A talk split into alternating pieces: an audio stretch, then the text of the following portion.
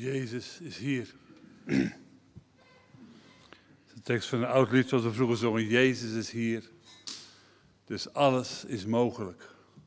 Want Jezus is hier. En ik hoop dat u zo vanavond wilt luisteren en wilt komen aan de voeten van de Heer Jezus.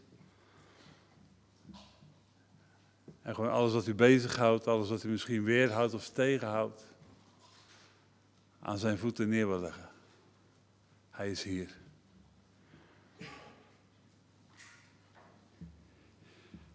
Ik, uh, ik wist al een paar weken geleden dat ik vanavond zou spreken over de vrouw bij de put, de Samaritaanse vrouw. En ik wist eigenlijk niet zo goed waarom, maar de Heer weet het. Dus ik ga vanavond met u spreken over de geschiedenis uit Johannes hoofdstuk 4. Misschien kunnen we het met elkaar opzoeken. Johannes hoofdstuk 4. En wil ik eerst de hele geschiedenis even met u lezen.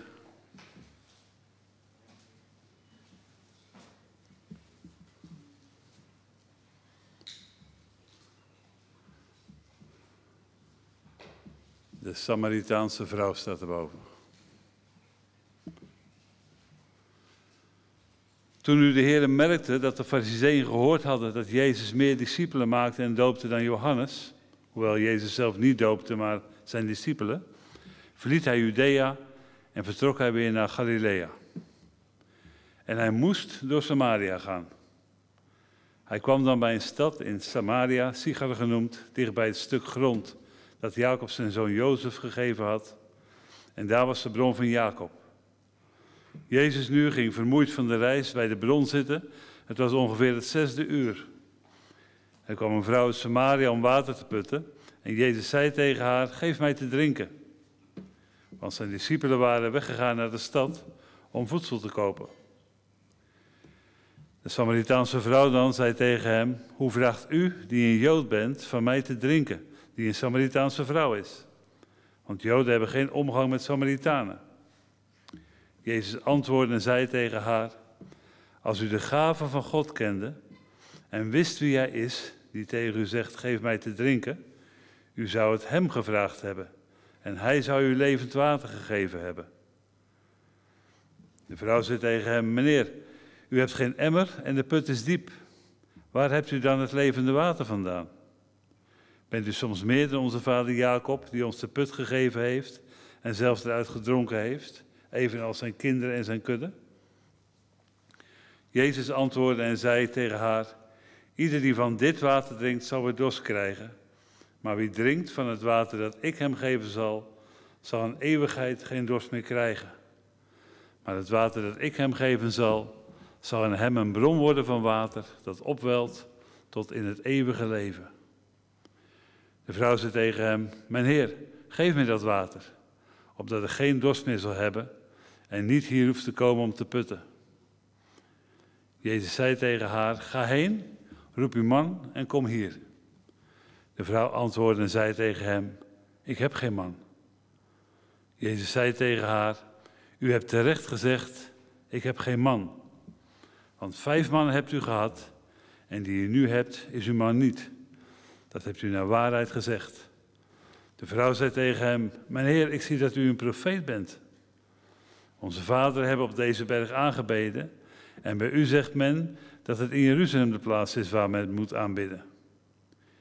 Jezus zei tegen haar: Vrouw, geloof mij, de tijd komt dat u niet op deze berg en ook niet in Jeruzalem de Vader zult aanbidden. U aanbidt wat u niet weet, wij aanbidden wat we weten, want de zaligheid is uit de Joden.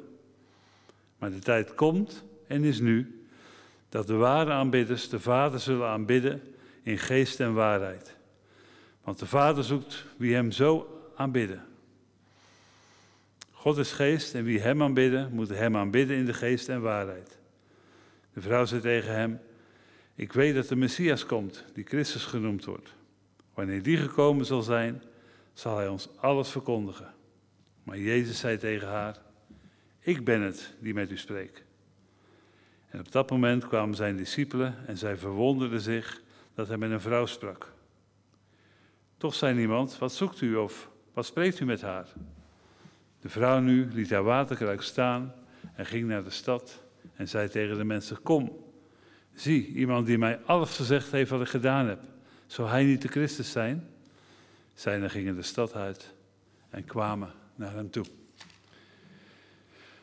Tot zover Gods woord. Een prachtige geschiedenis waar al heel veel over gesproken is. Ik denk dat we allemaal een paar predikingen gehoord hebben en uitleggingen wat hier de betekenis van is. En ik wil van u, met u gewoon samen, wil ik de verder langs gaan lopen om te kijken wat de Bijbel vandaag tot ons te zeggen heeft. Nou, we beginnen met vers 1 tot en met 3. Toen nu de Heer merkte dat de fariseeën gehoord hadden dat Jezus meer discipelen maakte en doopte dan Johannes, hoewel Jezus zelf niet doopte, maar zijn discipelen, verliet hij Judea en vertrok hij weer naar Galilea. Ik heb hier uh, over nagedacht, ik heb zitten kijken en denk, wat wil de Bijbel hier zeggen? We zien hier fariseeën, die hadden gehoord dat Jezus zijn discipelen meer mensen doopte als de discipelen van Johannes. Dus er waren daar twee groepen actief. En ze doopten allemaal mensen, ze brachten ze bij God en ze doopten die mensen. En ik proefde een beetje uit, de fariseeën hadden dat gehoord. Nou, de fariseeën die letten op alles wat de Heer Jezus deed, omdat ze hem haten tot in hun botten. Want Jezus was degene die tegen hen gezegd had, jullie zijn slangen, jullie zijn witgepleisterde graven. Hij had ze er flink van langs gegeven. En niet om wat, maar religieuze mensen houden daar niet van. Want religie, dat is mooi van buiten, maar rot van binnen. En de Heer Jezus die sprak dat aan. En ze hadden er alles voor over om Jezus uit de weg te ruimen. En het lijkt er hierop dat misschien wel de, de, de discipelen van Johannes naar ze toe gegaan zijn om te zeggen wat hij allemaal deed. En de Heer Jezus die, uh, die wist hoe ze dachten. En die wist ook wat de toekomst zou brengen. En omdat hij een nauwe relatie met zijn vader heeft, wist hij ook dat het nog niet de tijd was dat hij opgepakt zou moeten worden en aan het kruis genageld.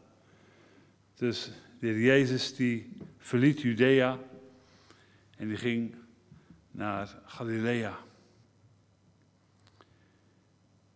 Weet u, de plannen van Satan zijn de heer Jezus nooit onbekend. En als ik dat zegt, dan geeft het mij zo'n vrede.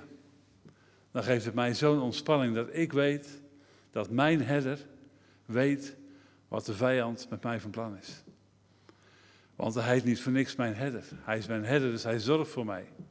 Zoals een herder voor zijn schapen zorgt, zorgt Jezus voor mij. En wat de vijand ook beraamt, wat hij ook van plan is. Ik weet dat ik veilig bij hem mag zijn. Dat even terzijde. En dan lezen we in vers 3 dat de heer Jezus Judea verliet en dat hij vertrok naar Galilea. En dan denk je bij jezelf, kon hij dat dan zomaar doen? Kon de heer Jezus dan zomaar van de een naar de andere plaats gaan? Nou, weet u, Jezus, onze God, die was bijzonder voorspoedig. Laat ik het even vertellen. Hij was ontzettend voorspoedig. En als we het over een voorspoedsevangelie hebben, dan hebben we het hier over een God die voorspoedig was. Niet in bezittingen. Want Jezus had geen appartement in Jeruzalem wat hij op moest hebben. En als hij naar Galilea ging, had hij daar ook geen staakerven of een vakantiehuisje staan. Want zijn verlangen ging niet uit naar die dingen van deze aarde. Nee, als ik zeg Jezus was voorspoedig, dan doe ik erop dat Jezus, uh, wat hij ondernam, dat gelukte. Dat zegt de psalmist zo mooi. Hè? Als je uh, bent als een boom geplant waar water stromen, zegt de Bijbel, in psalm 1 is dat, dan al wat je onderneemt, dat gelukt. En dat zag je in het leven van de Heer Jezus. Hij had geen bezitting, had geen kameel, had geen ezel, had geen koffers om die op die kameel te zetten. En sterker nog, de Heer Jezus had wat hij aan had, zijn, zijn, zijn kleding, zijn kleden en had zijn schoenen. En het geld wat hij bezat, dat had hij in beheer gegeven bij een van zijn meest ontrouwe discipelen die je kon bedenken. Maar wat hij deed, dat gelukte. Jezus genas de zieken. Jezus zette de gebondenen vrij. Hij opende blinden de ogen en doven opende hij de oren. De lammen liet hij lopen. En waarom? Omdat hij leefde in een diepe, intense, innige relatie met zijn hemelse vader. Zijn blik was alleen gericht op het hemelse. En hij zag uit naar wat God nog voor hem had. En hij wist wat God voor hem had. Het goede, het welgevallige en het volkomene. Nee, de Jezus die keek niet naar aardse rijkdom. Hij was niet bezig met allemaal dingen te vergaren. Het enige waar Jezus om gaf toen hij hier op aarde was, het enige waar hij zich om bekommerde, dat waren de verloren zielen. De Bijbel leert dat hij gekomen was om het verlorene te zoeken. En dat is wat hij deed. En daarom ging hij erop uit en ging hij overal heen om het woord van God te prediken. En op die dag, de Bijbel zei het al, verliet hij Judea en vertrok hij weer naar Galilea. En zegt vers 4, hij moest door Samaria gaan. Staat hier en hij ging door Samaria. Nee, de Bijbel zegt hij moest door Samaria gaan. En ik kan maar één verklaring daarvoor bedenken waarom dat moest. Omdat de Heilige Geest hem daartoe leidde. Jezus was heel gevoelig en gehoorzaam aan de stem van de Heilige Geest. En ik geloof dat hij moest daarheen gaan. Was dat omdat God een vrouw op het oog had die nog in verlorenheid leefde, die in zonde leefde, die misschien wel verslaafd was aan, mannen. Een vrouw die God niet kende zoals hij was. En de heer Jezus ging naar, naar, uh, naar Sigar, zo heette die, stam, die stad in Samaria. En daar bij de bron zou hij zichzelf gaan openbaren aan die vrouw die daar zou komen. Hij kwam dan bij een stad in Samaria, Sigar genoemd, dicht bij het stuk grond dat Jacob zijn zoon Jozef gegeven had. En daar was de bron van Jacob. Jezus nu ging vermoeid van de reis bij de bron zitten. Het was ongeveer het zesde uur, dus halverwege de dag, midden op de dag. er kwam een vrouw Samaria om water te putten. En Jezus zei tegen haar, geef mij te drinken. Want zijn discipelen, die waren naar de stad om voedsel te kopen. Nadat Jezus zijn discipelen had weggestuurd naar de stad om een lunch eh, te halen. Ze had honger gekregen, het was warm, het was stoffig. En de Heer had trek in een lekkere lunch. En hij zei tegen zijn discipelen: Joh, ga jullie even lunch halen. Dan rust ik hier uit bij de bron. Dan wacht ik hier. En het duurde niet lang voordat het, het doel van zijn reis in de verte verscheen.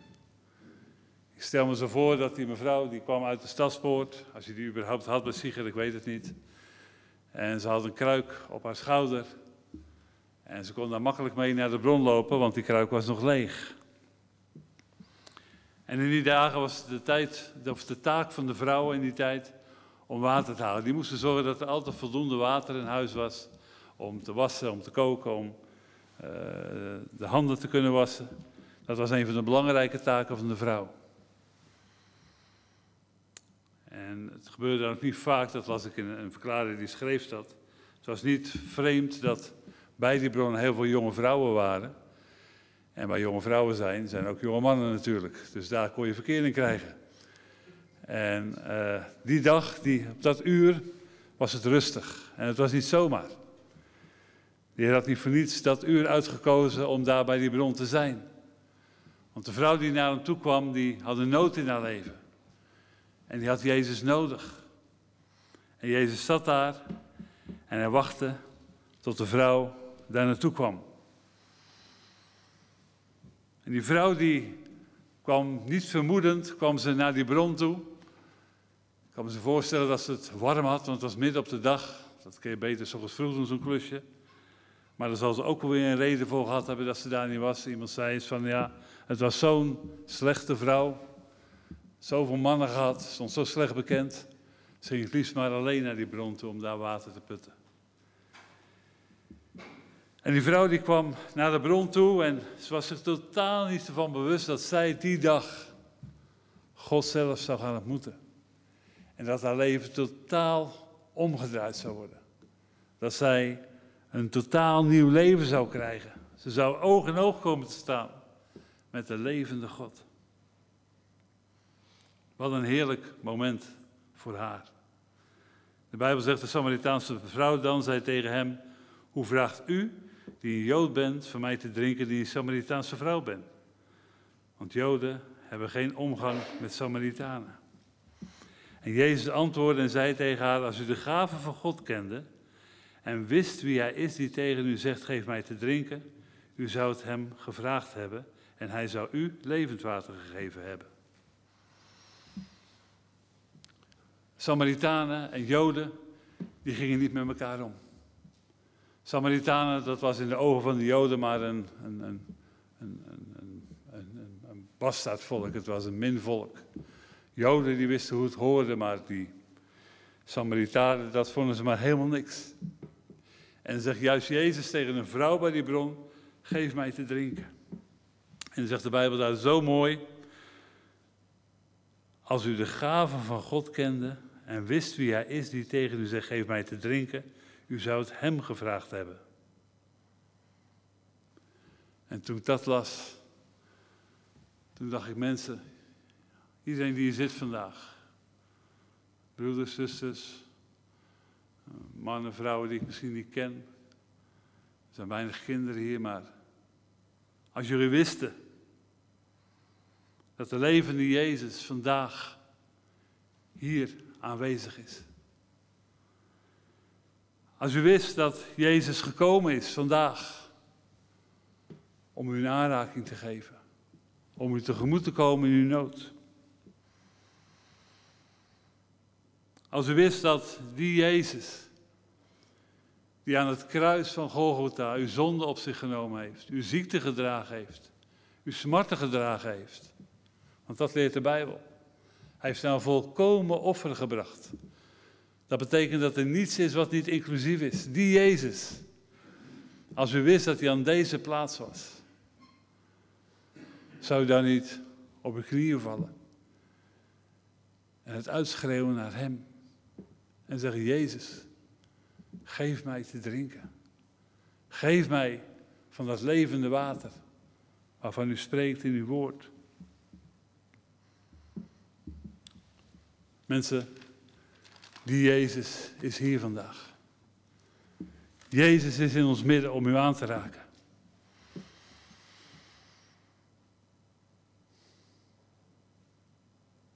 Waarom zag ze het niet? Dat de God die haar kon helpen tegenover haar stond. Waarom hoorde ze het wel en zag ze een man, maar hij kende ze hem niet? Weet u, zo is het ook in ons leven. Als Jezus niet aan u geopenbaard is, zult u hem niet erkennen of herkennen. Zoals de Heer Jezus zichzelf en haar bekend maakte, wil Hij zich ook vandaag aan u bekendmaken. En dan kunt u komen. En dan kunt u drinken van het levende water. In 2 Korinthe 6 staat een hele mooie tekst. Daar staat, in de tijd van het welbehagen heb ik u verhoord en op de dag van het heil heb ik u geholpen. Zie, nu is het de tijd van het welbehagen, zie, nu is het de dag van het heil. Nu is het de dag van het heil.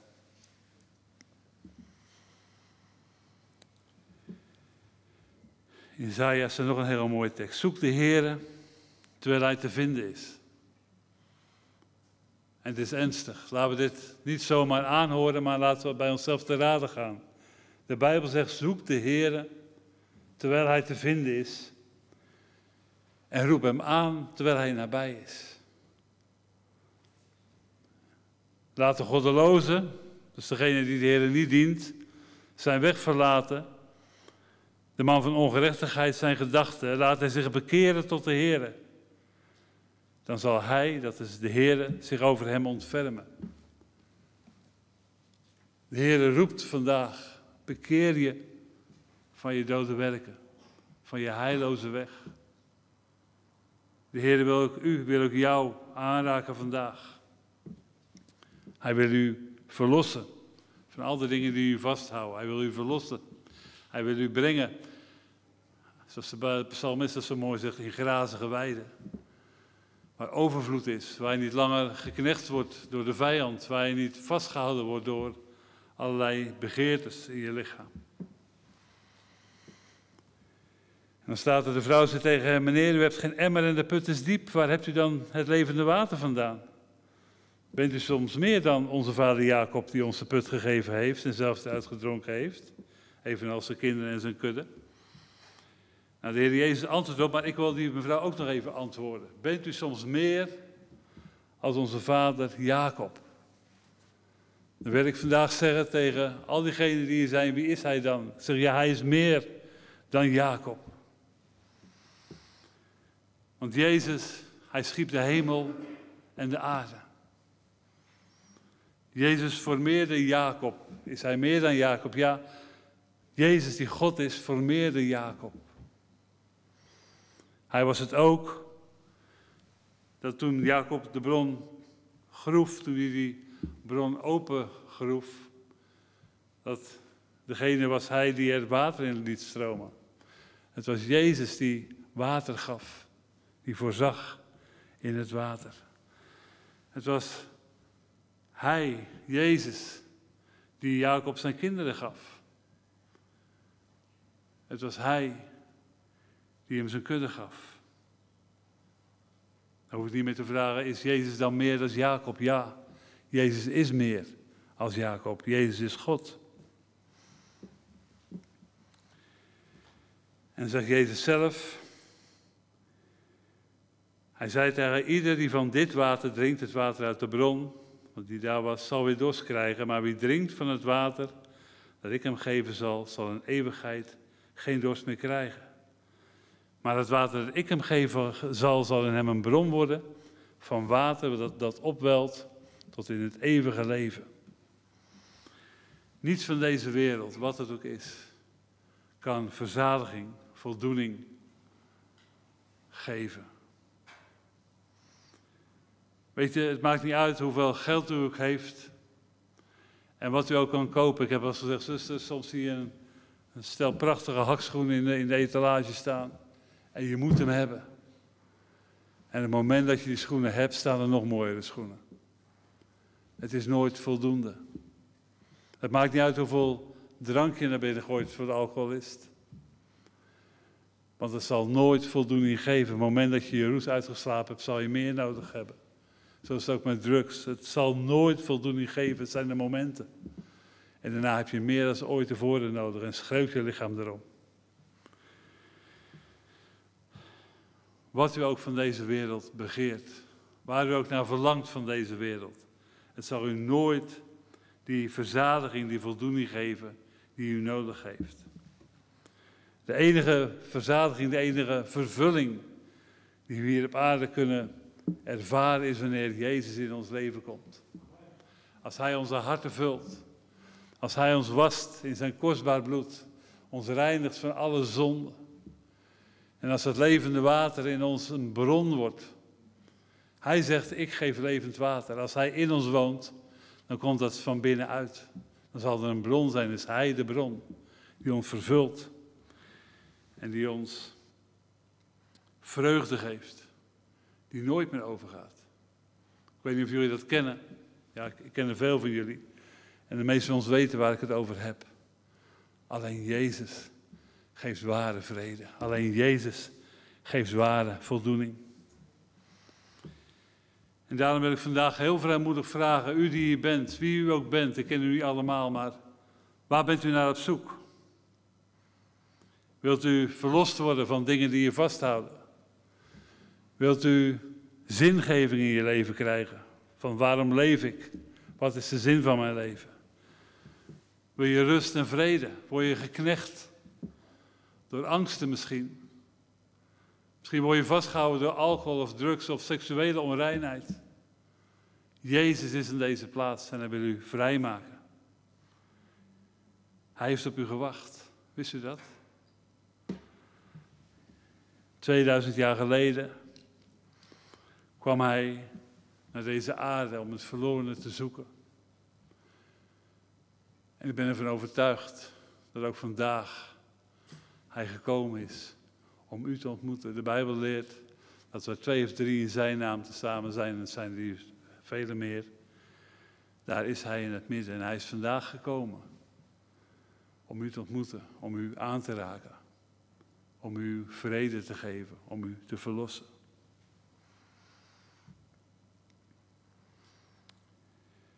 De Samaritaanse vrouw die kwam toen naar de bron en bij de bron ontmoette ze de bron. Vandaag is het uw dag. U bent vandaag gekomen en Jezus wil ook uw bron zijn vandaag. De bron van het eeuwige leven. De bron van vrede. Maar dan zijn we nog niet klaar met het verhaal, want de vrouw zei tegen hem: Meneer, geef mij dat water, omdat ik geen dorst meer zal hebben. En niet hier hoeft te komen om te putten. Dus ze gaf aan: Ja, wat u heeft, dat wil ik hebben. En misschien zeg je ook in je leven: Ja, wat, wat, wat, wat jij mij voorhoudt in de persoon van Jezus Christus, dat wil ik hebben. Maar toen zei Jezus: Ga heen, roep uw man en kom hier. We hebben het net gelezen, zei die vrouw: Ik heb geen man. En de Heer Jezus zei, dat heb je naar waarheid gezegd. Want vijf mannen heb je gehad en wat je nu, die je nu hebt, dat is je man helemaal niet. Daar wonen ze waarschijnlijk mee samen. Wat deed Jezus toen hij dat zei? Hij bracht haar op een plaats waar ze zich kon bekeren. Hij liet haar haar zonde zien. Hij hielp daarvoor waar het fout gegaan was. Vijf mannen, scheidingen, nu wonen ze samen met een man. En hij zei dat haar aan. Want weet u, je kan hier zitten met een heel mooi pak aan, met een mooi gezicht, je haar keurig in de plooi. Maar God kent je van binnen en van buiten. Voor hem is niets verborgen. En er is maar één ding wat hij wil. Als daar duisternis in je leven is, wil hij je vrijmaken. Als er zonden zijn, wil hij je schoonwassen met zijn bloed. Maar er is één ding nodig. Dat je je zonde erkent en ze beleidt. Dat is ook wat die vrouw die zei. Die vrouw ontkende het ook niet. Ze zei, je moet een profeet zijn. Ze zag nog niet dat dit God was, dat dit Jezus was. En weet je, dat vind ik zo geweldig aan, aan mijn God, aan onze Heer Jezus. Hij zal je nooit voor schut zetten. Voor hele groepen. Waarvoor denk je dat hij zijn discipelen had weggestuurd voor die lunch? Denk je dat de Heer Jezus dat nodig zou hebben? Nee, hij wist dat die vrouw zou komen. En hij wilde ze in alle liefde, wilde ze wijzen. Op, op, op, op die weg van verlossing. Hij wil ze ook wijzen op het feit dat ze in zonde leefden. Maar hij deed dat in liefde. Hij beschaamde haar niet, maar hij, hij bemoedigde haar meer om te nemen van het levende water. En toen ze zei van, je moet een profeet zijn, toen begon ze over aanbidden.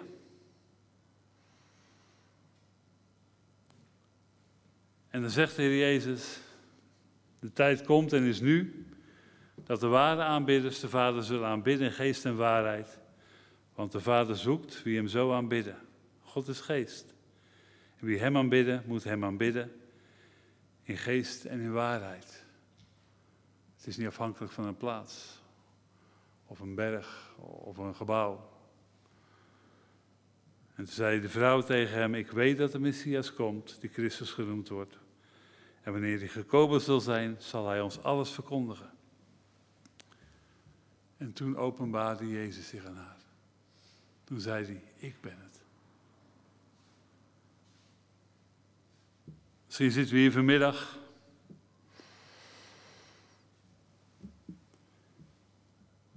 En u heeft er misschien ook wel van gehoord. Van het evangelie van de Heer Jezus. Misschien heb je zelf ooit in een kerk geweest. Jezus is hier, zei ik al. En toen Jezus zichzelf aan die vrouw openbaarde, werd haar verstand geopend. Haar, haar, haar, haar troebele blik werd helder en ze zag dat daar redding was, dat daar verlossing was. Ze zag dat hij Jezus de verlosser was. Want dat is zijn naam, hè? Hij is een heiland. Hij is een verlosser. Hij is niet zomaar een profeet. Een profeet kan je niet redden. Ga geen namen van profeten noemen, maar een profeet kan je niet redden. Een priester kan je zonde ook niet vergeven. Hoeveel van ons hebben niet geleerd, die gaan naar de priester en dan gaat hij je zonde vergeven. Dat kan hij niet. Een prediker kan je geen rust en vrede geven. Kan je geen nieuw leven geven. Ik kan het je wel verkondigen en ik wijs je op Jezus. Want Hij is het die rust en vrede geeft. Hij is het die zonde vergeeft. Hij is het die verlost. Die een nieuw leven kan geven. En die Jezus is hier vandaag. En die Jezus, die nodigt u uit. Kom.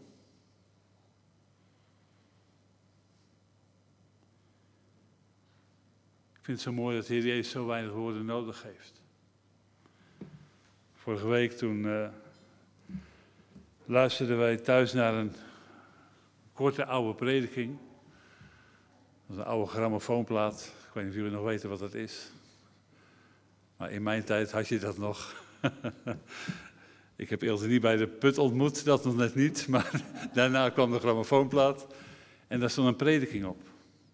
En dat was een prediking over Jezus, die over de golven wandelde tijdens de storm. En, en, over Jezus, ja. En, en Petrus zag hem. En die wilde zo graag naar Jezus toe gaan. Maar dat is onmogelijk, want je kan niet over water lopen. En toen zei Jezus slechts één woord. Hij zei, kom. Weet u? En dat vind ik zo mooi. Jezus maakt het onmogelijke mogelijk. Ook vandaag. Want de Bijbel zegt in Hebreeën 13 vers 8. Dat lied moeten echt onze kinderen leren. Dat Jezus Christus gisteren en heden dezelfde is tot in alle eeuwigheid. En hij is nog steeds de bron van levend water. En hij zegt nog steeds tot u en tot mij, kom met al je zonden. Kom met je strijd. Kom met je verdriet. Kom met je gebondenheden. Want ik wil je verlossen. Ik wil je vrijzetten. Ik heb je lief. Nu wil ik u één vraag stellen vandaag. Hoe is het in uw leven? Heeft u dat levende water van de Heer Jezus ontvangen?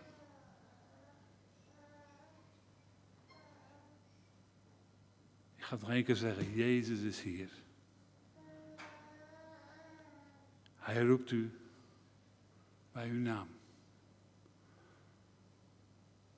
Wilt u vrijkomen? Wilt u rust en vrede ontvangen?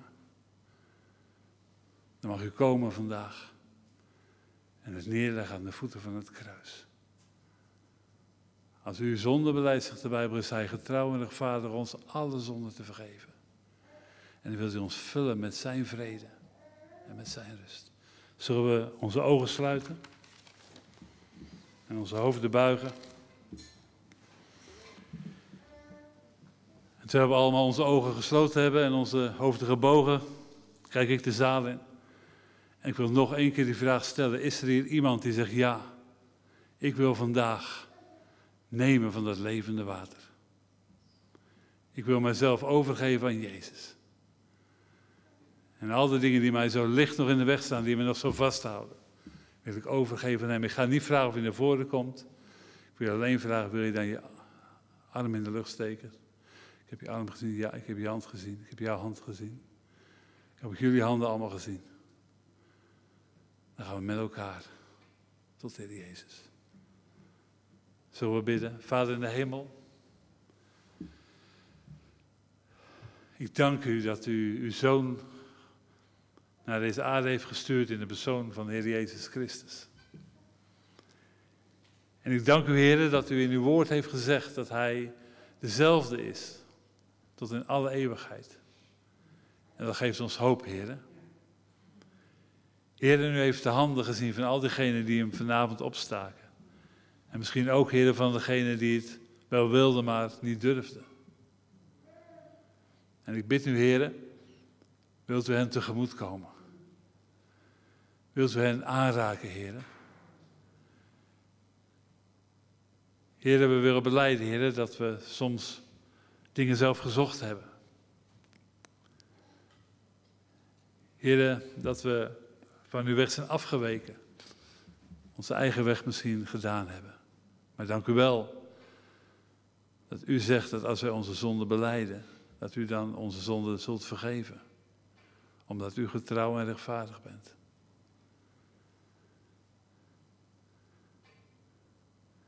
Ik ervaar ik nu gewoon even kort moment stil moet zijn. En mag u in stilte, in uzelf, mag u uw zonde aan de Heer beleiden als er zonden zijn.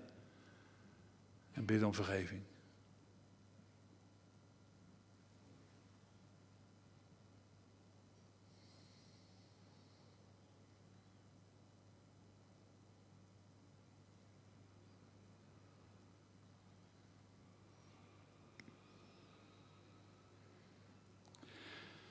Dank u Heer voor de vergeving van onze zonden.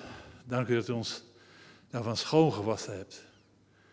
En nu bid ik Heer dat u wilt komen in onze harten. Dat u daar woning wilt maken. En daar die bron wil zijn in ons leven. Die bron van levend water. Ik wil bidden Heer, ontspring in ons. En maak ons vrij. Dat ons leven zal zijn tot eer van uw heilige naam. Heren, wilt u het doen? Dat bidden we in de wonderbare naam van de Heer Jezus Christus. Amen.